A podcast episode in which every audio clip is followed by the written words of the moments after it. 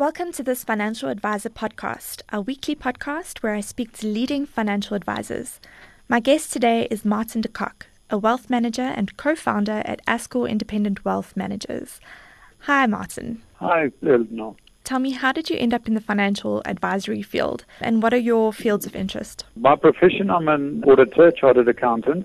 My passion is investments and financial planning, and how I ended up in the field of financial planning and investments. Initially, we had to refer clients who needed assistance in life insurance and investments and so forth to brokers, and I just realized that. Um, a lot of those brokers were not up to scratch in terms of qualifications and uh, expertise and knowledge. And subsequently, I went in 2007 and 2008. I did the certified uh, financial planner through the University of um, Free State, and in 2008 I did the advanced diploma in investments and asset types.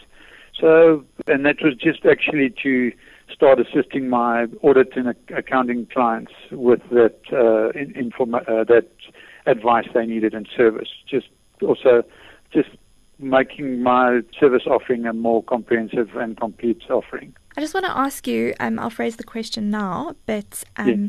about the, the CFP qualifications, is it something that you have to keep updating, or do you just sort of learn on the job after that? You got firstly to, for your for you to be able to use the designation, you have to be registered with the Financial Planning Institute of mm-hmm. South Africa, which is uh, also affiliate to the FPSB, the Financial Planning uh, Standards Board, which is the worldwide uh, body.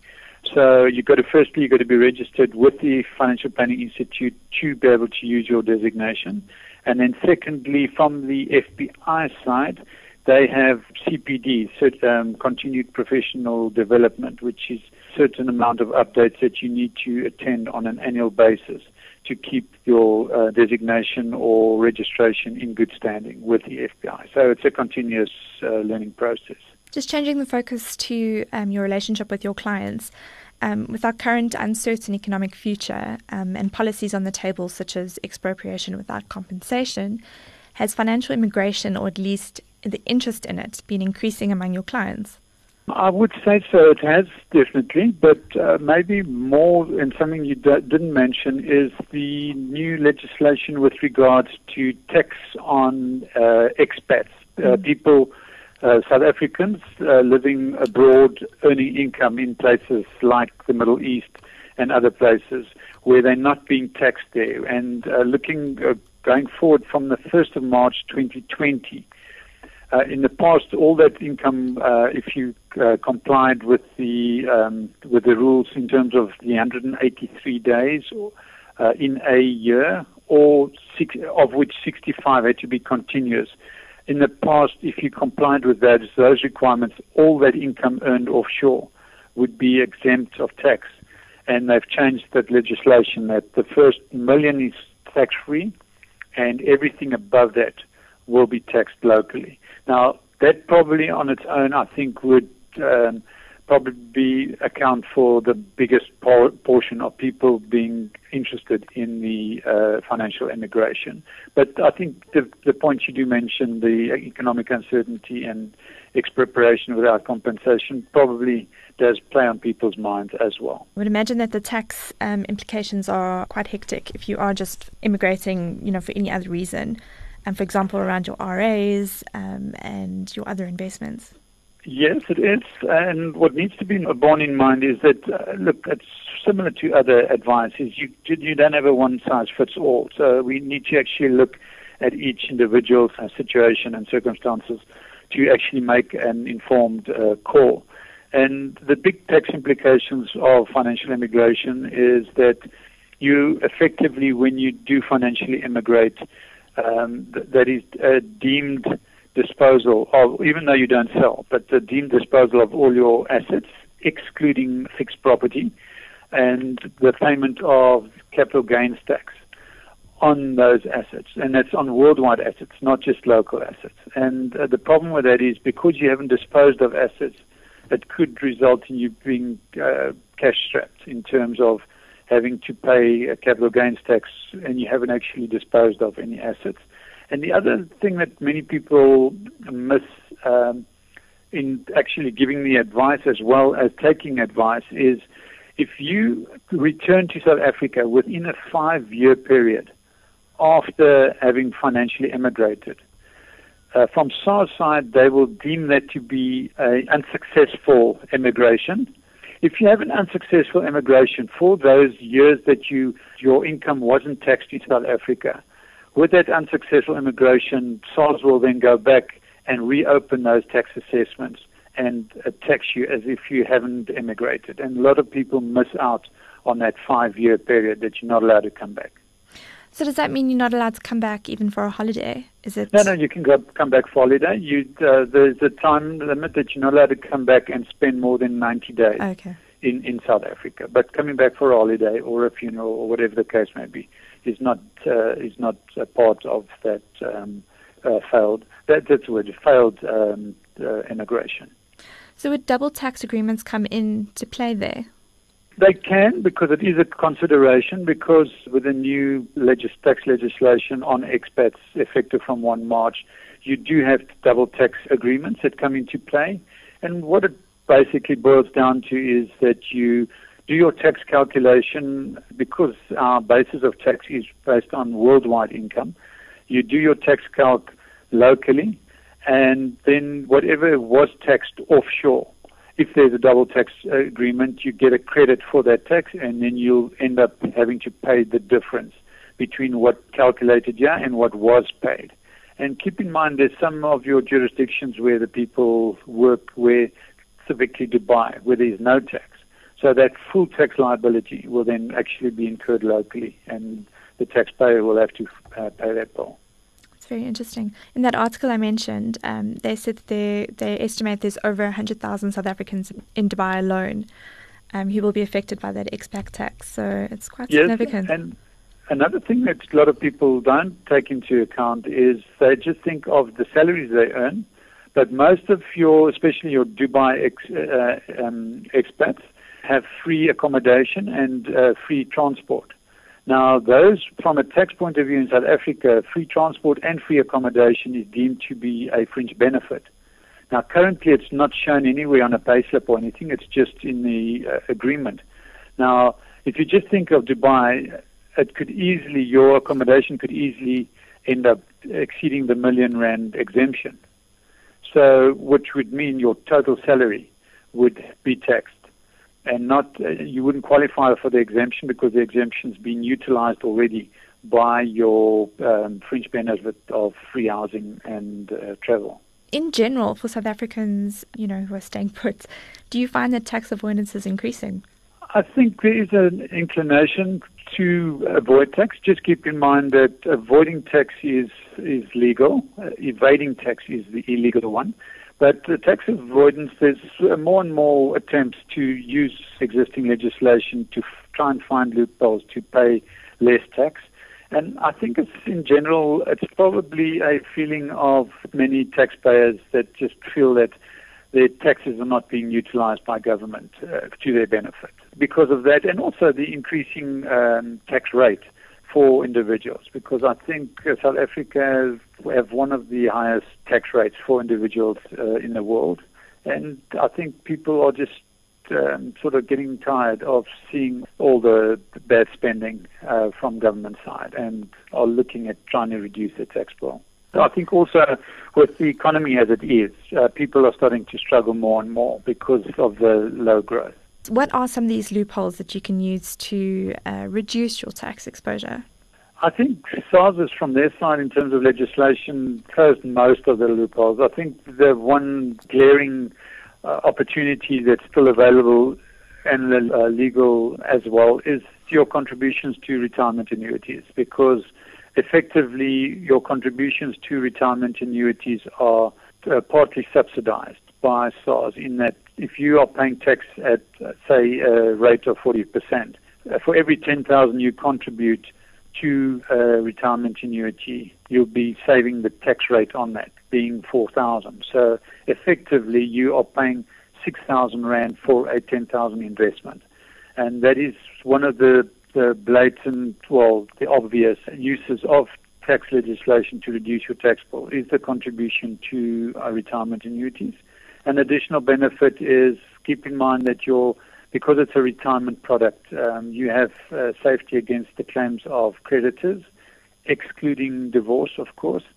And then also another opportunity, uh, which doesn't save you tax as such, but the, the proceeds and growth on tax-free savings accounts are free of tax. So that is another option you could look at to, to save a bit of tax, keeping in mind that you have an annual limit of 33000 that you can't exceed, and then also you're looking at a total contributions in a lifetime per taxpayer of 500,000. So often a number of years you do hit that limit where you can't contribute any further. And then the last one I can immediately think of in terms of saving tax is if your job uh, requires you to travel for work, you could structure your salary to include a travel allowance. Just bearing in mind that for the claim against that travel allowance, you actually need to keep quite a detailed uh, logbook that uh, uh, complies with the requirements of SARS. Uh, moving slightly along to estate planning, do you find that people make enough provision for death taxes? Um, what we find in practice is very few new clients that actually that we actually engage with um, have had their previous advisors actually do a estate liquidity calculation, and you you don't have any clue as to what the liquidity requirement is should you pass away if you do not do an estate liquidity calculation. So what uh, just to explain that uh, in practical terms is you could have a number of assets uh, in your in your estate and pass away, and because there's no liquidity, executor could end up having to uh, sell property and things like that to free up liquidity to cover uh, estate expenses, which could be estate duty, executive fees, any outstanding debts, and things like that.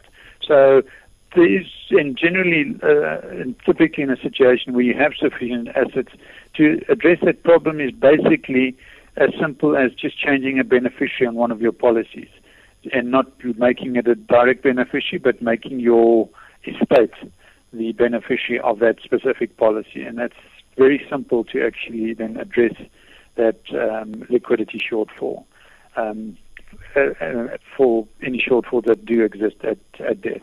And have your clients been more concerned about their retirement savings given the volatile markets and talk of prescribed assets, among other things?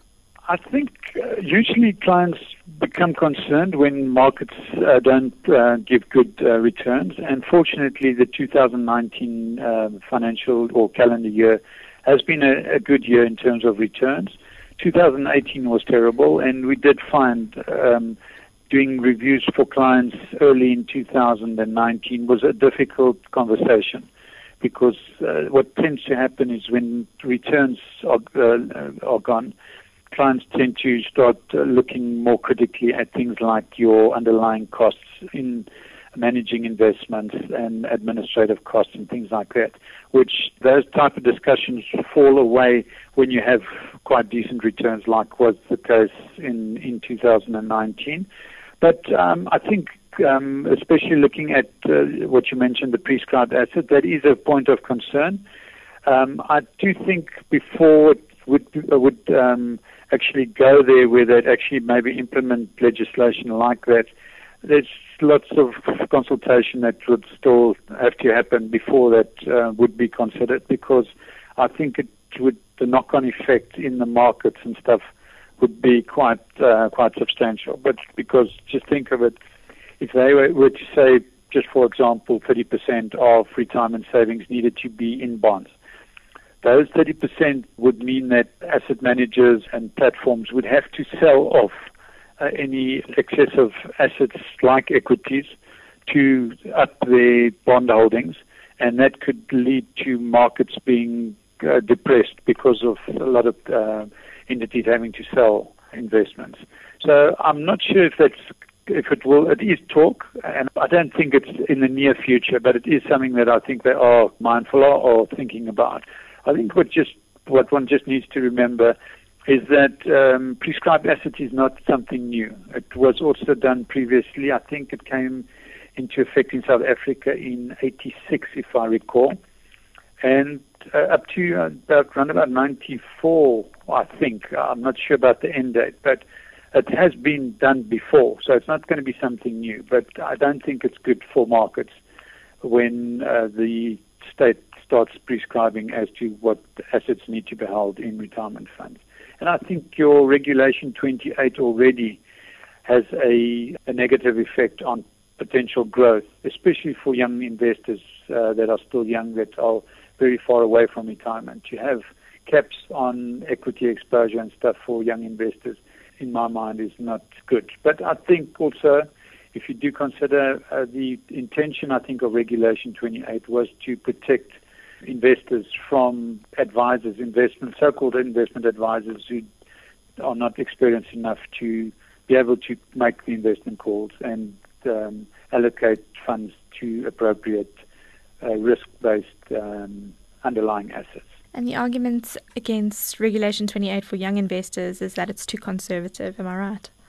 Correct, yeah, because I think for any of my investors that are, say, at least 10 years from retirement, you want to have as much as possible, as close to 100% of your underlying investments in your retirement funds in growth assets. Because if you're looking at a time frame of longer than 10 years to retirement, 10 years is more than enough for, if there is any substantial market correction, for that correction to reverse and recover. If one looks at historically at, uh, at market corrections, in terms of if you're looking at uh, bull and bear markets, your bear markets tend to be very sh- much shorter than your bull market. So you could look typically at a, a bear market of 12 to 18 months, where your bull markets looking at the current one since 2008 up to now, it's been running for more than, well, close on 12 years, which is one of the most, the longest uh, bull markets that we've had uh, to date. Are there any local investment opportunities or sectors that have caught your eye or that are backing the returns trend? Yeah, I think um, currently, uh, because our bonds, our, our bond markets or our bond local bonds are pricing in a, well, according to most uh, analysts and, and investors, um, they are, uh, our bonds are pricing in a downgrade later uh, in March. You can earn um, easily inflation plus four to five percent, which that is considered to be low risk, because that's what the the yield is on on bonds. So that typically just to exceed your required inflation growth. That is a, quite a safe bet. But on the other side, you could look at uh, sectors. I think in the last year, probably one of the sectors that have really come under severe pressure is uh, listed property. One, and also uh, your industrials and consumables, things like uh, Woolworths, Mr. Price, Shoprite, and those those type of companies, where there's been uh, quite serious re-ratings in those type of assets, and what tends to happen very often, some of those re-ratings are overdone, where the prices fall below the net uh, realizable value or net asset value of the underlying company. So there definitely are opportunities where the growth uh, or where there's been some uh, serious re-ratings where I think there are buying opportunities. What do you wish that your clients knew? I think probably one of the, the biggest challenges for clients is that when we invest, it's, it's a marathon, it's long term. So I think the industry probably has been a bit on the naughty side. If you look at a lot of your your prizes, your Raging Bull awards and things like that, you very often, and even your your uh, comparatives when the, the different fund managers compare to others, they talk of long-term investing, but when they compare, they look at, at uh, time frames like one year and three years, five years. Now, typically, you don't encourage good investor behavior if you, on the one hand, referring to long term, but when you compare to other funds and when the competitions take place, you're looking at a, a, a three year period, things like that. Three year is short term. So it sort of encourages bad investor behavior. And what we also tell clients um, is to also um, if you know that you are emotional about losing money, don't look at your investment statement on a monthly basis because you're going to have sleepless nights. And I think also um, what one needs to do is actually take your client uh, through the whole investment strategy that they uh, that they know that you're not doing things just off the cuff. You've got a plan that you're working according to, and if your plan is to achieve a certain growth after a seven-year or a ten-year period, there's no point in changing strategy in year two or three because then you, you've got no chance of having achieved that uh, initial, unless you have, um, unless you have, of course, a change in typically if you've been following a fund that has been performing extremely well because of a certain fund manager, and then the fund manager moves to another uh, to another company, that could be a reason to reconsider. But again, you don't take long-term decisions based on what's happening in in the short term or in, in, in the interim.